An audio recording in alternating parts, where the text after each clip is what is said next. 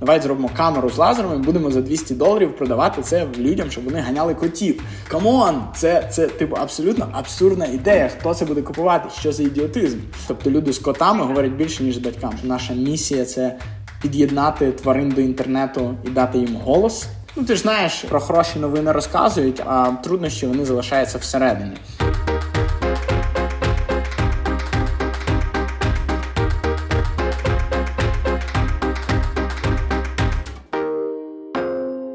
Друзі, всім привіт! Е, це подкаст Лаба. Розумних люблять. Мене звати Катя Гайдут. У нас сьогодні буде інтерв'ю українською мовою. У нас е, прекрасний гість це Ярослав Важнюк. Ярослав, давай представ себе е, самостійно. Дуже цікаво, як ти на себе дивишся зі сторони. Всім привіт! Мене звати Ярослав. Я підприємець.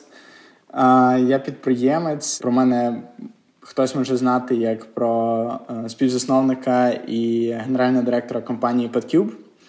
Е, було кілька бізнесів, якими я займався перед цим. Е, нещодавно ми з партнерами також запустили дизайн-агенцію Озеро. Є ще кілька інших бізнесів, які на фоні розвиваються, про які я поки не готовий говорити. І є, звичайно ж, десятки дуже великих бізнес-ідей про які хочеться думати і мріяти, і сподіватися, що або я зможу якось долучитись до до їхнього втілення, або хтось їх зробить. Але так, я думаю, що роздуми про те, як змінити світ за допомогою підприємництва, бізнесів, організації людей, це те, що мене захоплює, це те, чим я живу. Моя освіта це прикладна математика в КПІ. Мене цікавить математика. Я під час обіду можу дивитися лекцію про машинне навчання. Мене цікавить космос, мене цікавить технології, в принципі. Мене цікавить, як як зробити світ кращим. Мені здається, це в принципі ціль будь-якої будь-якої людини на землі. Ну, таке представлення, напевно. Ти певний час жив в Каліфорнії. Тобто, скажи, скільки років ти жив там? Так, я прожив 6 років в Сан-Франциско. Ну і там, власне, наш бізнес під Кубу, він е, на три континенти працює. Тобто в Сполучених Штатах у нас основний ринок збуту, продажі, маркетинг. І також ринок доступу до капіталу. Ми залучили чимало інвестицій, в тому числі від американських інвесторів.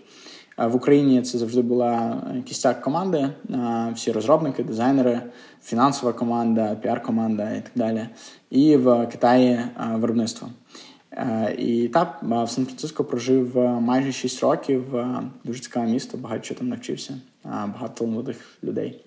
От реально розкажи, будь ласка, як твоє, яким було твоє життя в Америці, в Сан-Франциско. Як ти жив? Чому ти і до речі, найголовніше для мене питання, чому ти повернувся? Ти знаєш, ну ем, в Америці е, багато емігрантів, людей, які приїхали на десь з іншої країни, а і в тому числі в Сан-Франциско здається, лише е, лише 30% людей, які там живуть, власне там і народились. Але коли мене хтось називав емігрантом, я казав, що ні, ні, я не емігрант, я експат. А я людина, яка приїхала з іншої країни попрацювати сюди на певний час.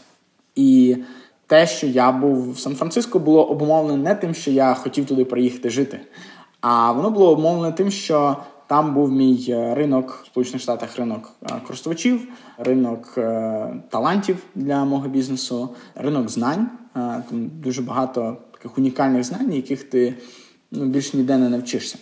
І це була причина, чому я там був, і я займався там розширенням власної мережі контактів, розширенням власної мережі знань, пошуком інвестицій, пошуком різних талановитих людей в різних сферах, рекрутингом.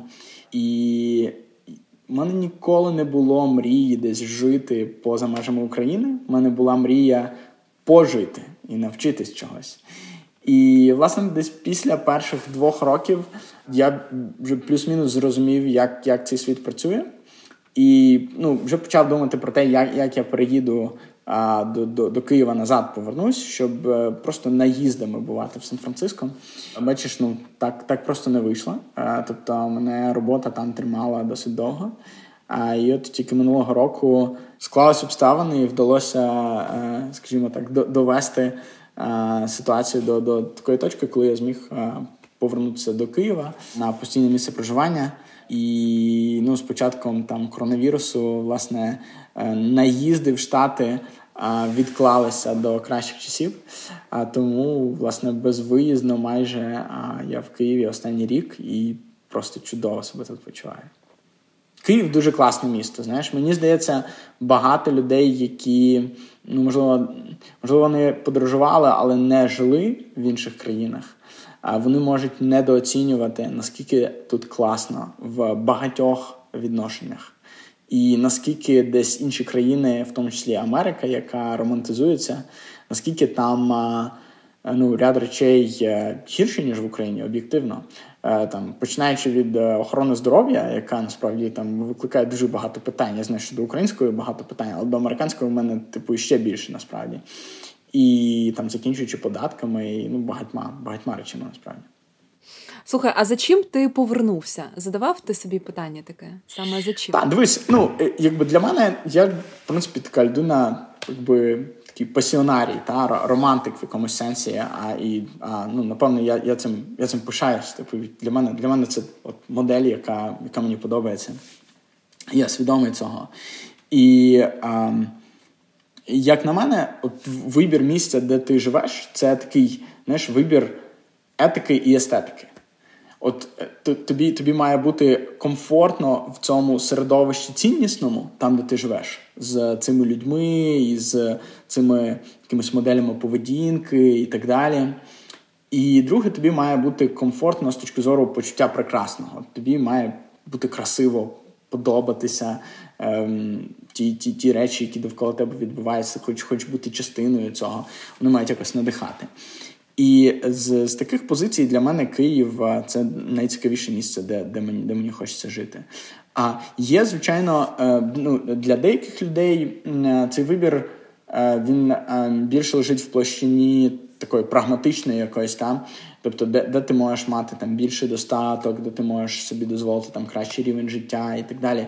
І насправді з цієї в цьому вимірі для мене Київ також найцікавіше місце, тому що, як на мене, сьогодні в Україні для бізнесу значно більше можливостей, ніж майже будь-де у світі. А з з тим, ким я є, я є українцем, і в мене тут багато знайомих, я розумію, як працює цей світ. А це моя стратегічна перевага. Та? Тобто я розумію, як працює Україна, я розумію, як працює Америка. І поєднуючи ці два світи, в мене є величезна стратегічна перевага. І, скажімо так, провівши якийсь етап свого життя в Штатах, навіть чи, чисто, чисто з прагматичної точки зору, з серії як куди інвестувати свій час. А, і, я, і, я переконаний, що от в Україну а його інвестувати найбільш вигідно. Але це не не є для мене, цей фактор не є вирішальним для мене. Інші інші речі є важливішими. Хочу повернутися до твого бізнесу, Петкуб. І у мене ти знаєш таке одразу питання в лоб у зв'язку з коронавірусом.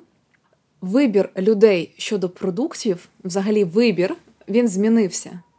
І е, ти знаєш, зараз я думаю, що люди думають про їжу, про безпеку, про власну е, психологічну стабільність, а вже потім вони думають там про розваги і так далі.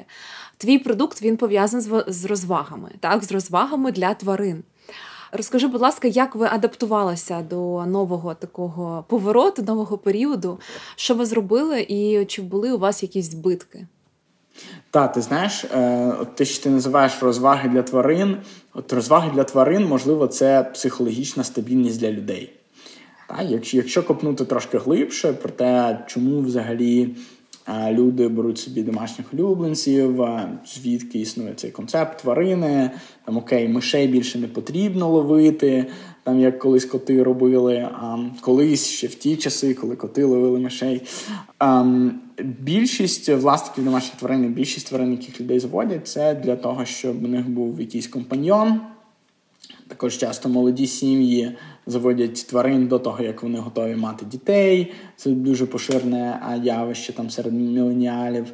І з точки зору того, як як коронавірус на це все вплинув, ми насправді сильно переживали. Ми думали, що люди використовують наші камери для того, щоб здивитися за тваринами, коли вони на роботі, а тварини вдома.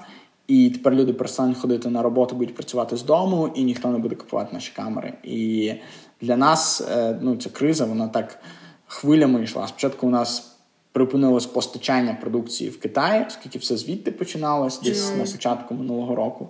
Потім десь березень, квітень, коли в Штатах там почалась найбільша паніка. Ми дійсно побачили, як дуже сильно впали продажі, і ускладнився дуже сильно доступ до ринків капіталу. Ми використовуємо позики активно, тому що це бізнес, який пов'язаний з виробництвом, і ти, умовно кажучи, сьогодні ти купив партію товару а через два місяці її виробили. Ще за місяць ти її привіз, і ще кілька місяців ти її продаєш, і ще якийсь час ти отримуєш гроші. Тобто там є серйозний такий період, доки ти обертаєш ці гроші. І коли а, ну, в тебе зникає доступ до а, позик, то це ускладнює життя. І ну, тобто, три три таких напрямки: постачання, е, капітал і а, споживання та попит. Е, і е, ми, звичайно, там максимально якось стиснулись на як як е, лідери в організації підготувались до найгіршого і підготували команду на найгіршого. Але десь у травні, вже в кінці квітня, американська економіка досить швидко відновилася. І в першу чергу, я думаю, завдяки величезному пакету там в 2 трильйони доларів, які а, їхній уряд виділив а, власне як, як таку допомогу для економіки. А, І після цього ми побачили навпаки, що наш бізнес швидше почав зростати, ніж він до цього рухався. І а, я думаю, що тут а, ем, є кілька факторів. По-перше, в принципі, йде зсув споживання в онлайн. А а у нас основні канали онлайн-продажів, а не в фізичних магазинах. І друге, це те, що а, люди для них цей зв'язок з тваринами став іще важливішим під час того, як вони багато часу проводили вдома, і тому вони ну хочуть для своїх тварин все найкраще. І насправді ем, люди, навіть коли вони не ходять на роботу, вони досить активно використовують подкуби, щоб показати свою тварину там сім'ї рідним, щоб використовувати сервіси, які у нас є для відстежування активності тварин, там руху, гавкання, рівня активності і так далі. А, Ну і насправді, звичайно, працівники креативної сфери, таких як ми з тобою ми то можемо перейти на повністю домашню роботу, і нам здається, що увесь світ зараз на карантині закрився вдома і нікуди не виходить. Це не так. Та таких працівників від всієї економіки це порівняно невелика кількість людей. І дуже багато людей продовжують е, власне працювати в масках, і ну але але продовжують працювати так, як це було раніше. А, Тому ну ось ось так ми пройшли цей етап, і ти знаєш, дуже добре себе почуваємо зараз, е, чесно кажучи, краще ніж аніж будь-коли з точки зору бізнесу. Дивись, ми багато чого знаємо про Petcube е, з інтернету. Так що там Кікстартер, дуже багато статей, ти давав багато інтерв'ю. І взагалі це найвідоміший проєкт України. Так, є Grammarly, є Petcube, є інші там декілька ще е, проєктів, які так, я думаю, один з найбільш медійно розкручених. Я би це так пояснив. Сто відсотків, сто відсотків. Але моє питання таке: тобто, ми всі знаємо, що цей проєкт мега успішний. Але я тобі хочу задати питання: а що всередині? Ну тобто, от що ви ви так вважаєте, що цей проект успішний з точки зору команди, заробітку, з точки зору інвестицій? Так, от як ти що ти скажеш, що у вас відбувається всередині? Тому що то, що ззовні, ми все знаємо, а що всередині ні. Ну, ти ж знаєш, завжди а, якби про хороші новини розказують, а, а труднощі вони залишаються всередині. От тому коротка відповідь на твоє питання всередині дуже якби багато складних всяких речей. Що для нас е, що для нас є критеріями успіху, та якщо питання таке, то ем, ти знаєш, ми от з самого початку ми націлились на те, щоб бути такою номер один технологічною компанією для власників домашніх тварин, бути там Apple for Pets, якщо дуже дуже спрощувати. Та? Ми бачили, що немає е, компанії бренду, яка б робила класні а, товари для домашніх тварин, які використовують останнє слово технологій а, і а, дають якісь класні корисні речі, яких хочуть і очікують власники тварин. І для нас мірило завжди було там. Це такий топовий світовий рівень. І ми далеко не там іще. Та? Тобто ми не є мільярдною компанією, а ми не є компанією, продуктами якої користуються сотні мільйонів споживачів. Ми не можемо сказати, що 10% всіх власників тварин на землі використовують наші продукти. І якби до цього ще потрібно пройти великий шлях. Та?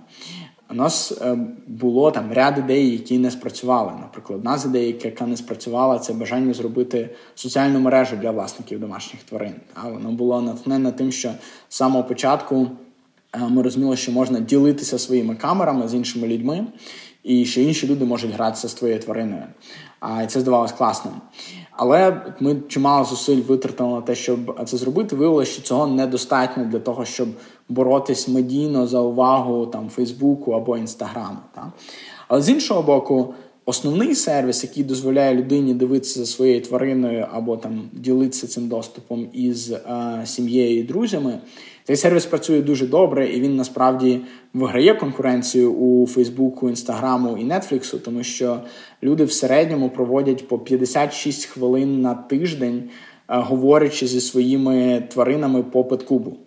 Це більше часу, ніж люди витрачають на тиждень, говорячи зі своїми батьками по телефону. Да? Тобто люди з котами oh говорять більше, ніж з батьками, розумієш? так? Так. І і друге, що це десь одна сьома від того часу, який люди витрачають на Фейсбук на тиждень. Тобто Фейсбуку близько 50 хвилин на день в середньому люди в Штатах проводять, а в Подкубі 56 хвилин на тиждень. Та? Тобто 13% часу взяти і від'їсти від Фейсбуку. Це насправді дуже дуже серйозний показник. Та? Є не, не так багато компаній, які можуть чимось подібним похвалитись.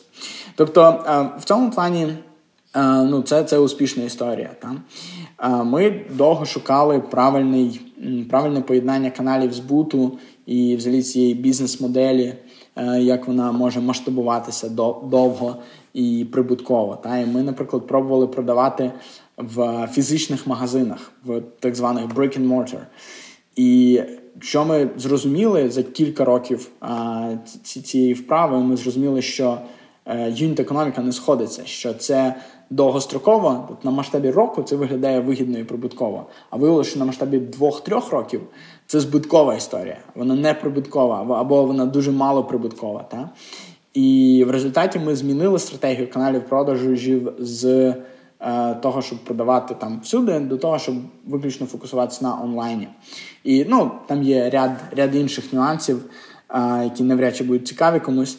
Але ось такого плану речі вони ну це процеси, які всередині відбуваються, трансформаційні. А ми виростили новий продукт, який там на на початку, а ми менше думали про нього. Це сервіс е, запису відео в Хмарі, і потім аналізу цього відео через е, розумні алгоритми. І ми можемо відрізняти звичайно ж котів, собак, е, людей, гавкання і м'явкання. І хоча здавалось би, що окей, нейромережі для того, щоб відрізняти котів і собак, це те, що роблять на першому курсі студенти, а, а, які вивчають нейромережі, але Одна річ відрізнити просто дві фотографії красиві, і зовсім інша річ робити це на практиці на мільйонах годин відео, які постійно йдуть з камер, які встановлені під різними кутами в різних будинках, в різному освітленні і так далі. Тут такого плану речі вони дуже цікаві. А, Ну і знаєш, загальне загальне бачення а, компанії воно насправді не змінилось. Та? Ми говоримо, що наша місія це під'єднати тварин до інтернету і дати їм голос. Під цим мається на увазі навчитись їх розуміти, і ми це можемо робити, аналізуючи велику кількість даних, яка проходить через наші камери, використовуючи алгоритми машинного навчання. І е, для української аудиторії я наводжу такий приклад, що є такий американський письменник фантаст Артур Сі Кларк, і він сказав, що «Every sufficiently advanced technology is undistinguishable from magic кожну достатньо розвинуту технологію неможливо відрізнити від магії. Є український письменник-фантаст Іван Франко, який написав книжку Коли ще звірі говорили. Так Код Петкуб він поєднує Артура Сікларка і Івана Франка. Хоч не вчити звірів говорити. Круто. А, Ти знаєш, е, ти сказав, що е, Підкуп це такий медійний проєкт, тобто він дуже популярний. У тебе колись е, було таке враження, що ви не встигаєте за тою медійністю, яка є, яка котиться на вас. І це перше питання. А друге, скажімо, якщо нас будуть слухати стартапери або підприємці, починаючи підприємці, чи радиш ти їм спочатку створити ідеальний продукт, а потім займатися медійною популярністю, так щоб, наприклад, продукт про себе так заяв, заявив, скажімо, знаєш, як сарафанне радіо, або ти е, радиш. Вкладати багато грошей в маркетинг. Ну, ти, ти знаєш, я я не думаю, що є сенс взагалі. А, скажімо так, е, це складно узагальнити, але ми не займалися якось усвідомлено своїм а, піаром. Ми просто робили якісь дуже базові речі із серії, і тим більше ми не займалися цим в Україні. Та? В Америці, напевно, ми трохи більше цим займалися, а в Україні у нас немає ринку збуту. Тому а, медійність подкубу в українському середовищі вона скоріше пов'язана з тим, що коли ми починали розказувати те, що ми робимо. А, По-перше, у 2012 році це було, 12-13. По-перше, і ти, напевно, пам'ятаєш, е, було дуже мало компаній, які розказують про те, як вони роблять бізнес.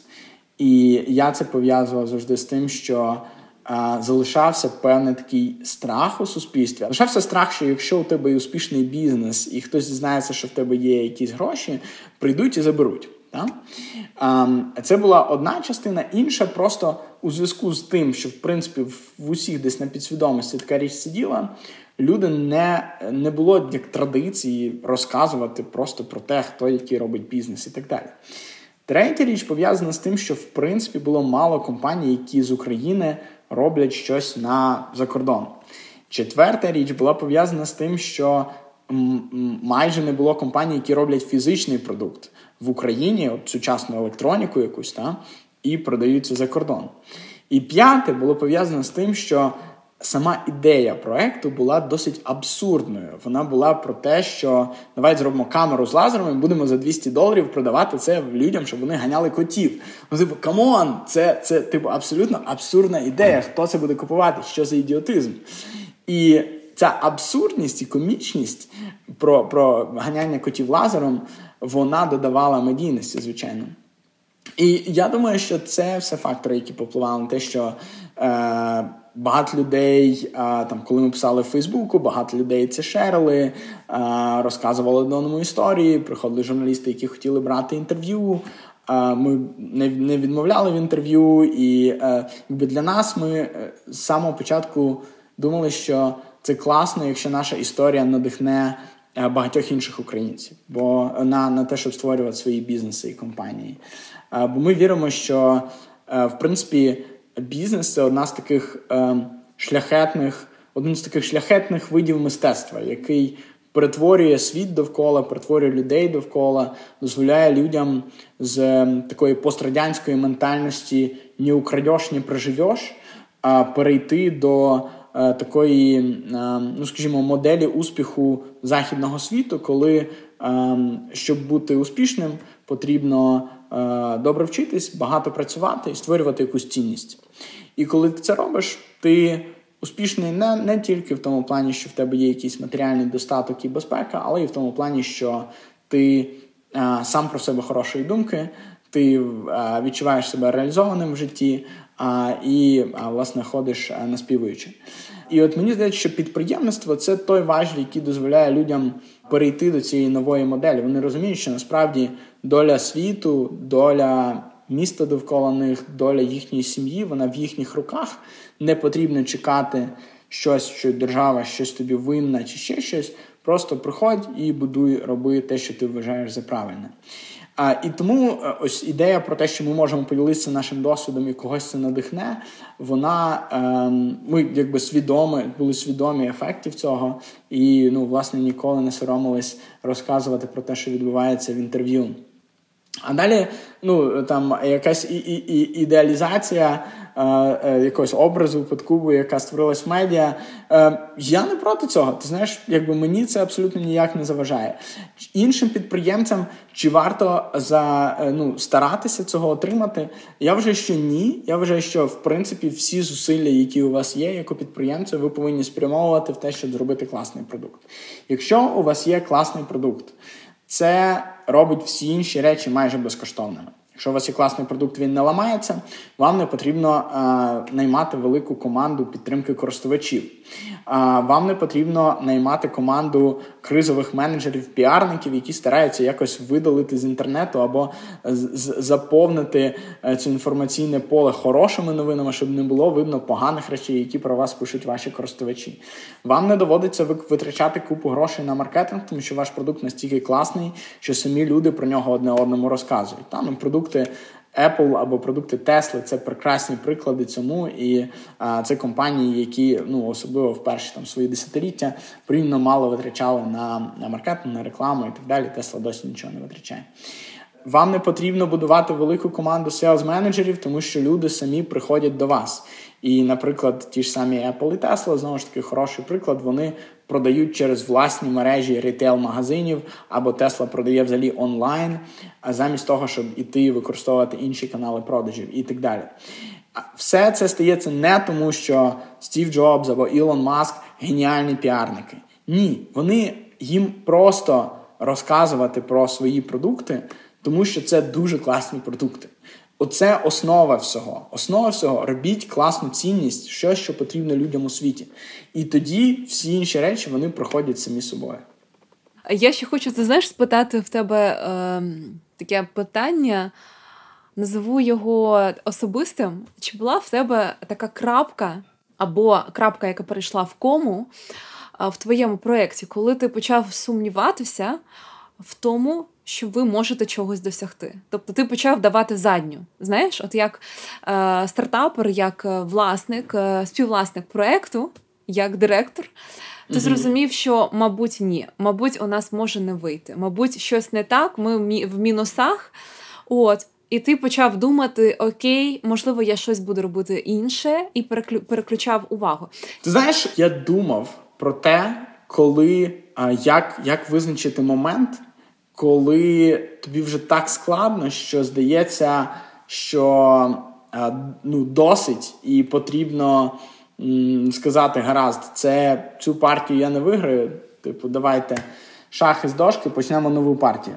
Напевно, я не маю хорошої відповіді на це. І я з великою повагою ставлюся до підприємців, які в якийсь момент поставили крапку і сказали: гаразд, цей розділ закінчено тут не буде успіху, і я переключаюсь на щось інше.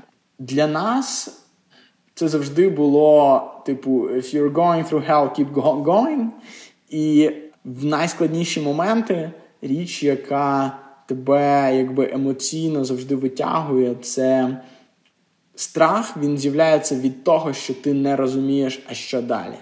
Як тільки ти придумуєш план і розумієш, ага, а далі ось так, так, так і так, то а, власне страху нема. Страх зникає, і ти можеш просто йти за цим планом. Тут можна довго говорити, але там короткий мій лайфхак такий, що як тільки у вас є план, а, страх пропадає. І а, тому так, я думаю, треба йти, треба робити, не треба боятися. Але, до речі, на питання, чи давав ти задню, ти так і не відповів. Ну, було. Ні, ти та я я не думаю, я не можу згадати, щоб я давав задню. Тобто я я е, завжди в якихось стрьомних ситуаціях я навпаки е, якби більше давав газу. Розумієш? Я я швидше біг вперед. Та.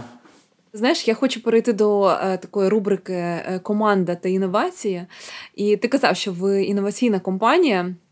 Скажи, будь ласка, як вплинути на е, те, щоб в команді мислили інноваційно, так, щоб ви е, були, скажімо, як спілкуватися з колегами, так, щоб вплинути на їх мислення, щоб вони мислили ширше, більш інноваційно, більш технологічно, більш сучасно. Що е, ти особисто робиш е, для цього? Ти знаєш, мені здається, тут важливий елемент не нашкодь. А, Та коли діти народжуються, вони дуже допитливі. А, І студенти, учні часто дуже допитливі. А, І інколи життєвий шлях це те, що стається з людиною, що обмежує її допитливість. І взагалі допитливість живе в кожному з нас. І бажання зробити щось краще, ефективніше. Всі люди хочуть хочуть як на краще. Тобто, один з елементів це відмова від певного надто авторитарного стилю управління. Люди в компанії повинні вони повинні говорити, що ми далі робимо, а не їхні менеджери, чи ти як топ-менеджер маєш спускати всім а, зверху вниз. І ну, це це, це важливий підхід в управлінні, як на мене. Е, Інші речі, е, знаєш, вони стосуються якихось е, просто процесів, е, які вибудовуються того, що називається в результаті культурою в компанії, коли це знаєш дуже дуже якісь дрібні речі, як менеджери реагують на нові ідеї на зустрічах, або е, хто отримує похвалу за якісь нові розробки, чи, чи дійсно вона передається вниз до найнижчої ланки. А якщо ти хочеш, щоб чогось було більше, якоїсь поведінки, хвали її. Якщо ти хочеш, щоб чогось було менше, карай за це. Та? І поведінка, яка є якоюсь шаблонною, некреативною і так далі, вона не повинна заохочуватися. Вона навпаки повинна. Менеджери повинні говорити команді: слухай, це не окей. Ну, типу, так не можна працювати. Ти маєш покращитись, ти маєш бути проактивним. Ти, А чому ти не подумав про таке і таке, таке? Чому я тобі це говорю, а не ти мені це говориш? І ну, і це із часом для людей приходить культура. І, звичайно, це залежить від того, яких ти людей береш в команду. І ми стараємось брати людей, які вже здатні таким нестандартним чином мислити, і які вже це якось продемонстрували, які мають попередній якийсь підприємницький досвід, або які брали участь в якихось а, таких, знаєш, поза. Позакласних ініціативах та організував таку-то штуку, або тут волонтерів, або тут ще щось, тут ще щось. Мені здається, ці речі є хорошими індикаторами того, що люди будуть е, творчими, проактивними, інноваційними. У мене для тебе таке питання. Ти казав, що у вас супер-мега крута ідея. Завдяки тому, щоб аналізувати поведінку тварин, дати їм голос. Так, Це якісь певні, ви збираєте всі ці дані і ви хочете дати їм голос. Скажи, будь ласка, це якась футуристична е, ідея і ціль, або це абсолютно реально е, щось? Тобто, як ви це намагаєтесь досягти? Знаєш, це ну абсолютно не, не більш футуристична ціль, ніж самокеровані автомобілі. А це щось, що реально зробити з тою технологією, яка зараз є. Е, насправді це в якомусь сенсі простіше, ніж самокеровані автомобілі, тому що поле поле пошуку і поле варіацій, воно а, значно нижче з точки зору умовної моделі нейромережі. Зрозуміло, що цей е, вислів дати тваринам голос, у нього є певна частка художності. Та? Тобто, що мається насправді на увазі, це навчитись розуміти тварин.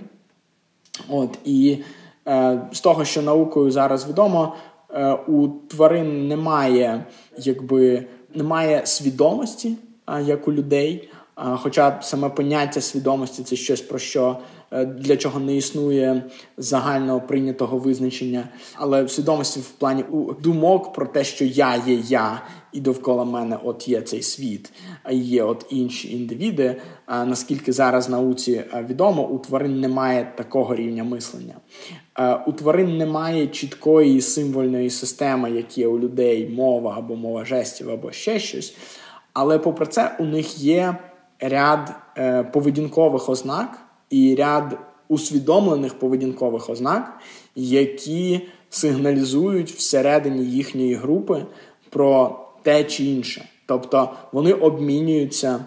Мова йде і про голос, і про е, ну, чи гавкання, чи м'явкання, але також мова йде про просто поведінку, мову тіла. Так?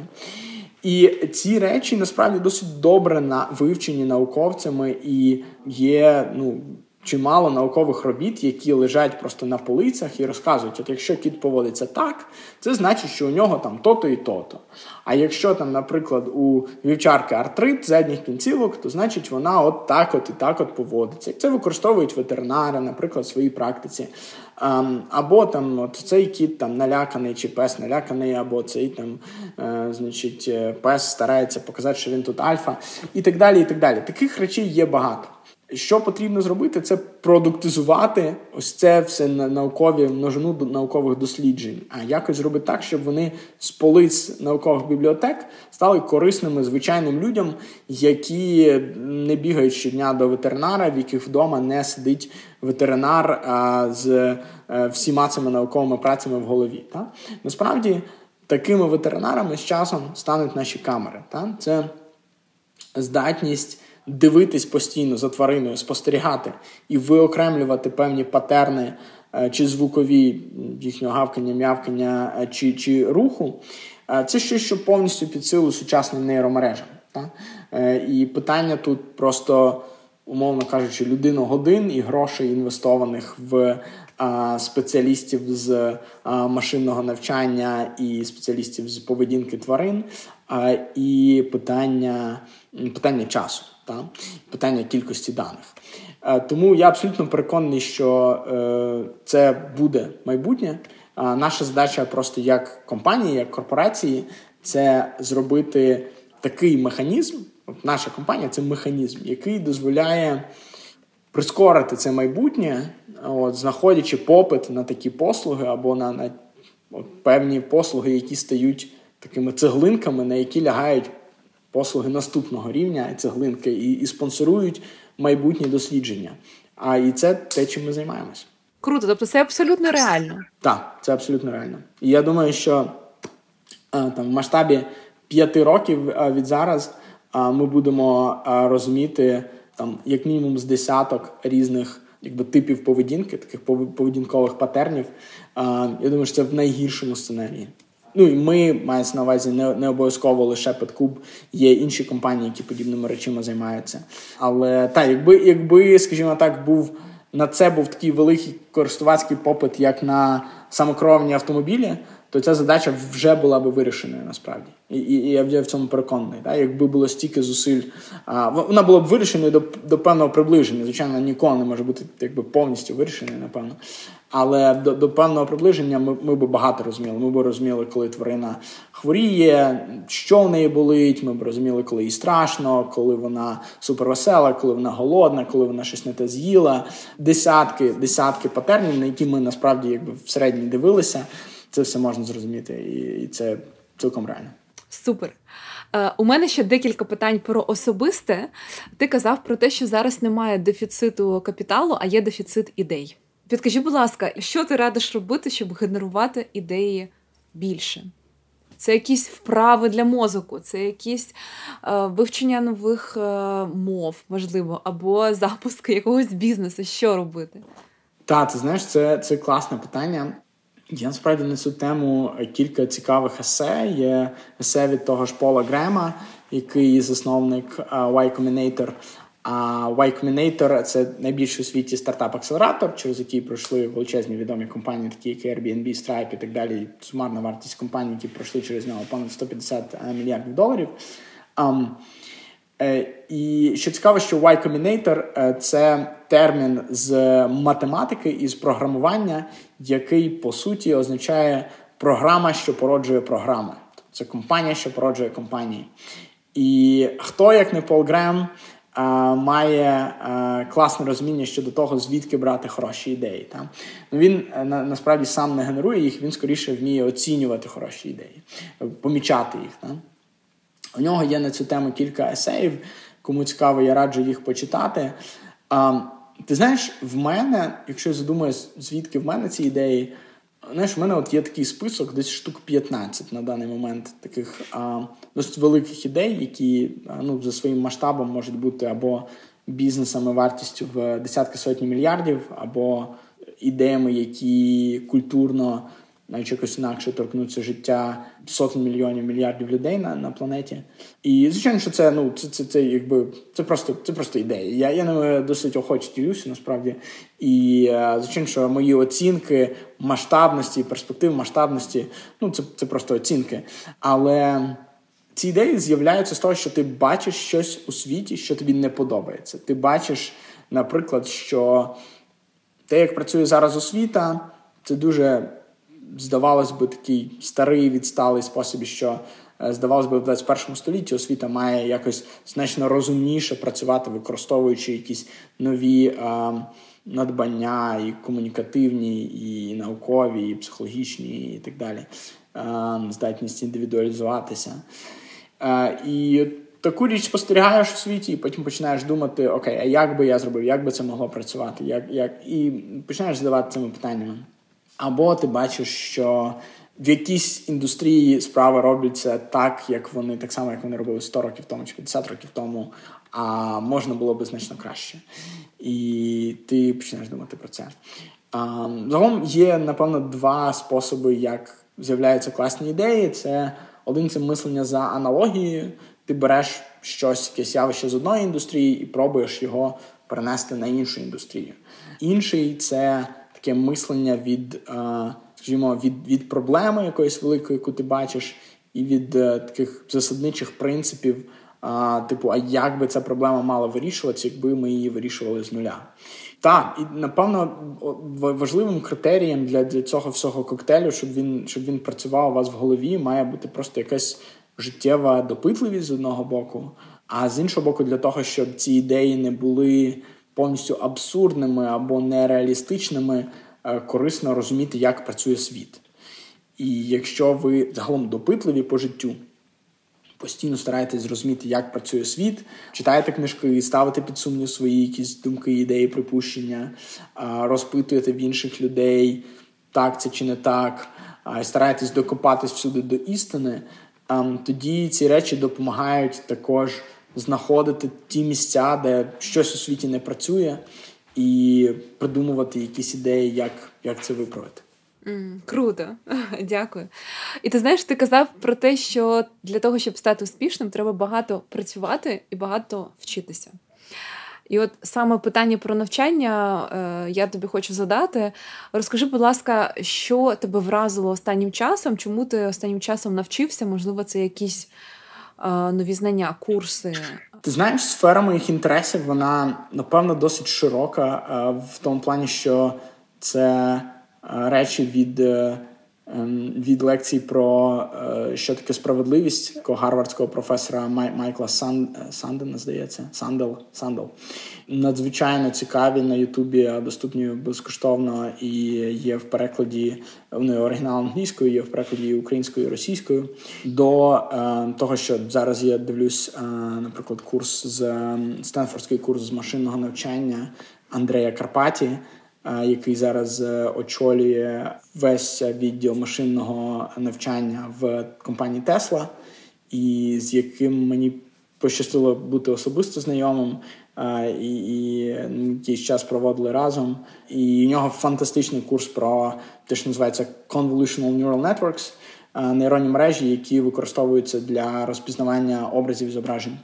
І ти знаєш, я стараюся в речах, які я хочу зрозуміти, вивчити, е, стараюся рівнятись на найкращі у світі якісь зразки і практики. І їх також цікаво порівнювати. Наприклад, е, фізика є е, в такій радянській і східноєвропейській традиції. Є такий великий фізик Ландау, і його праці, його роботи вони вважаються такою ключовою ну, ключовими книгами, які мають прочитати будь-які люди, які цікавляться фізикою. А в американській традиції є е, Річард Фейнман, е, дуже відомий, і е, вони пишуть про одну і ту саму річ, про те, як влаштований світ, про фізику. Але Фейнман пише це максимально такою популярною мовою, а Ландау це пише максимально складною мовою. І насправді і те, і те класне. Тому що Фейнман тебе захоплює, і ти хочеш читати, і навіть якщо ти не розумієш цього, ти будеш продовжувати це читати.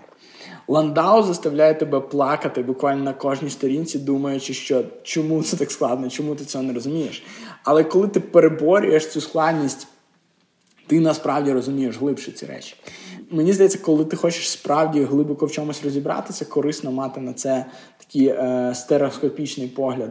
Тому, е, знаєш, чимало всього читаю, е, дивлюся і просто стараюсь е, свідомо до цього підходити і вибирати те, те, що є найкраще у світі, а також вибирати те, що я зараз хочу для себе пріоритизувати. Тобто, в мене є такий е, список якби файл, в який я кидаю всі речі, які хочеться подивитися або почитати, або ще щось. І час від часу я пріоритизовую ці речі по різних рубриках, що це книжки там, і книжки там, наприклад, файл з книжками має там десяток різних рубрик. Книжки про там фізику, про ем, програмування, про економіку, про бізнес.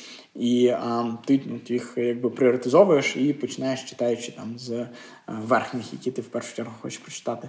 От Для мене це е, дієвий спосіб. Круто, пріоритизація це надважливо, надважливо в нашому світі інформації всього.